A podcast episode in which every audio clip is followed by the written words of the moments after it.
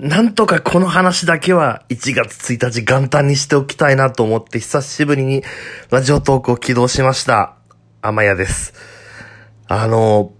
今年中にやりたいなと思っているイベントがあるんです。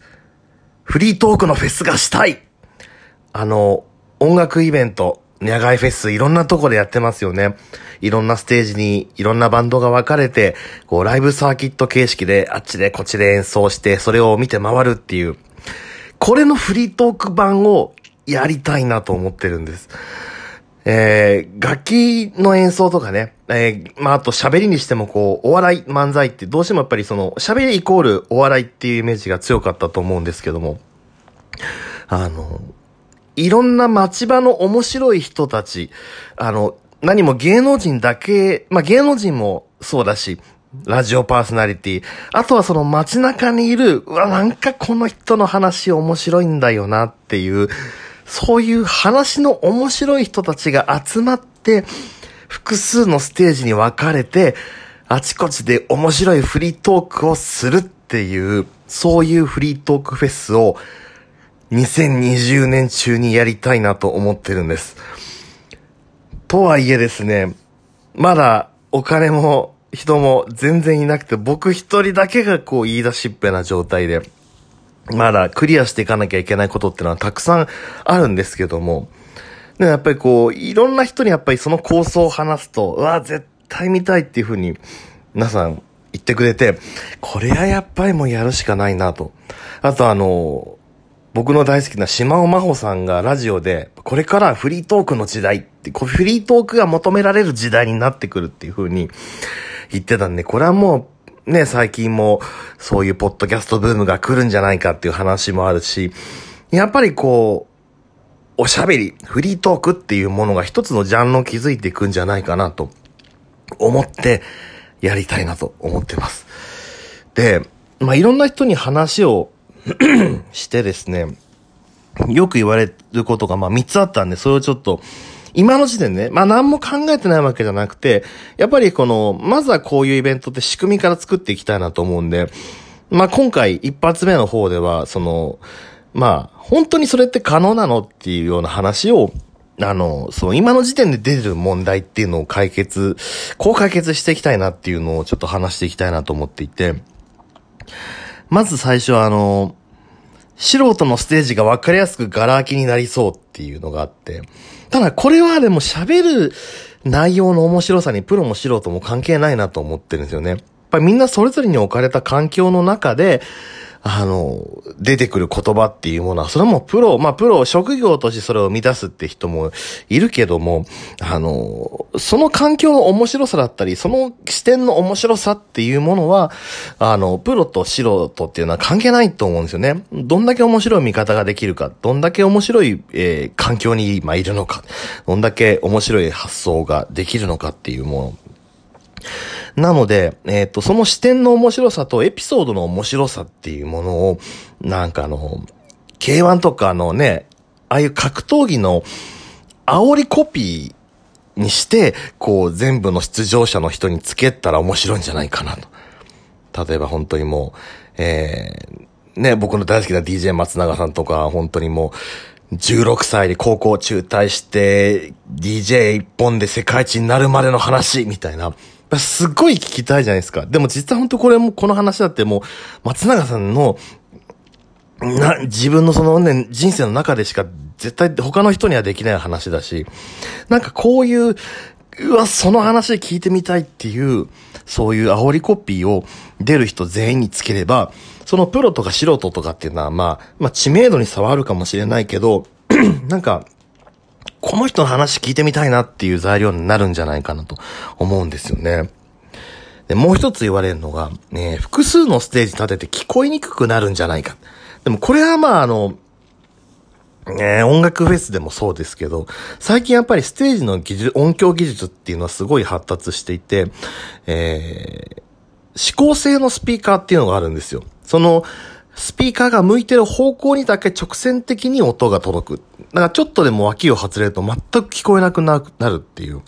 そういうすごく、あの、技術的に進歩したシステムがあって、例えば本当にこう、音楽フェスのようにやるんであれば、そういう指向性型のスピーカーで音のゾーンをこうお互い被らないように作ることで、えー、一つの会場でも、ね、複数のステージっていうものがトークでも実現できるんじゃないかなと。あともう一つ考えてるのは、えっ、ー、と、サイレントディスコと言われる、えー、PA じゃなくて、無線電波で、えー、ヘッドホンとかイヤホンとかに直接音を送るっていう、あの、イベントがあるんですよ。で、それを使うと、まあその、同じ空間なんだけど、その、ステージの声はその、ステージのそのまあヘッドホンをつけてる人だけが聞こえるっていう。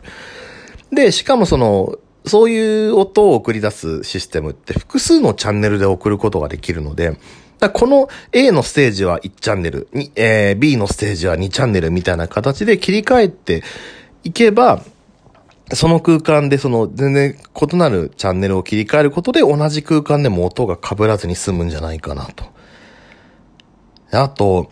漫才とかそのまあやっぱり笑いを取るもの以外って盛り上がり時が難しいんじゃないかっていう。やっぱりこれやっぱエンタメ系の方とかからよく言われる、その、どこにこう、ピークを持ってくるのみたいな。だからこの、だ僕はでも、えっ、ー、と、話っていうのはその、笑わすっていうだけじゃないと思うんですよね。話していくうちにすごく風景が浮かぶとか、本当にその感動できるっていうものもあるかもしれないし、自分のことのように思ってなんか考え直すきっかけになるっていうものがあるのかもしれない。あんま意識高いものにはしたくないなと思ってるんですけど。でも でも今、あの、 TED っていうプレゼンテーションイベントが世界的にも、えー、流行っていて、そのね、えー、一人で15分ぐらいですかね、あの、プレゼンをするっていう、のがありますけど、やっぱりそれも世界的に広がってるし、それはもう作り方次第かなと思うんですね。で、な、別にその TED のプレゼンだって笑いを取るものばかりじゃないし、本当に真摯な、その人の当事者性っていうものですごく聞き、引き込ませるものもあるし、うん、だからその、笑い以外の見せ方っていうのもあるし、聞かせ方、話し方っていうのはあると思ってます。で、そういうニーズもあると思ってってる。あと、その、まあ、喋り一本っていうのが難しいのであれば、例えばその、じゃあそれをこう補助するようなパワーポイントとか、あの、ホワイトボードとか持ち込み OK にするとか。で、あとはその、昔あの、スマステーションって番組が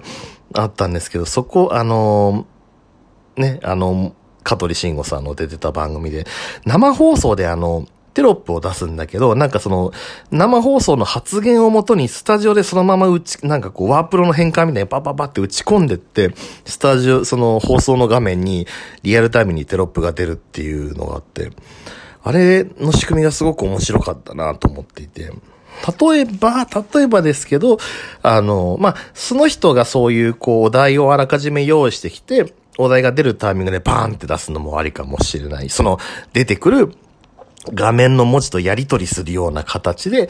えー、リズムよく進めていくって方法があるかもしれないし、例えばそういう、こう、アノテーション職人というのか、そういうテロップを打ち込む、えー、名人の人が、その話を聞いていって、笑いどころをこう、その場で文字起こししていくみたいな見せ方とかができたら面白いんじゃないかなと。あと、もう一つ考えてるのが、その、まあ、盛り上がりを可視化できたら面白いなと思っていて、あの、その一つとして考えてるのが、あの、いわゆる音量メーター。あの、バーで上下するやつ。昔あの、ガキの使いで、サイレント図書館っていう企画があって、その、わら、まあ、笑ってはいけないの限定、原型みたいなもんですよね。静かな図書館で、いかにこう、笑っちゃいけない環境で笑わせるかっていうのが、今あの、アメリカに企画が輸出されてて、MTV でリメイク版をやってるんですよ。で、その MTV のリメイク版のサイレント図書館では、その笑いのリアクションの大きさを、そのマイクのボリュームメーターのあのピコピコンって動く、あの動きや高さで表現するっていうのがあって、あれがすごく面白い。あれをこうな、例えば画面の後、あの、スクリーンの後ろとかに表示して、ドって盛り上がった瞬間にその喋ってる人の裏のインジケーターがバッて上がったらすごく面白いし、そこを写真に撮れば今まさに受けを取ってる瞬間の写真みたいな形で、その人自身のアピール材料にもなるんじゃないかな。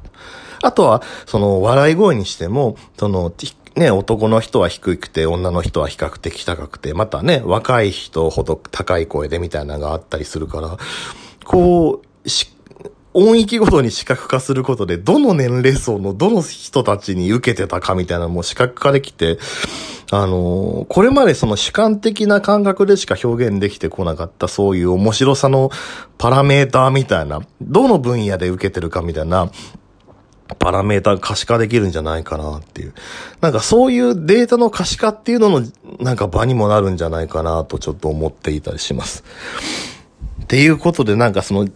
仕組みを作れば、えっ、ー、と、やり方はあると思っています。あとは本当にもうお金ね、ステージを作るの、お金と場所。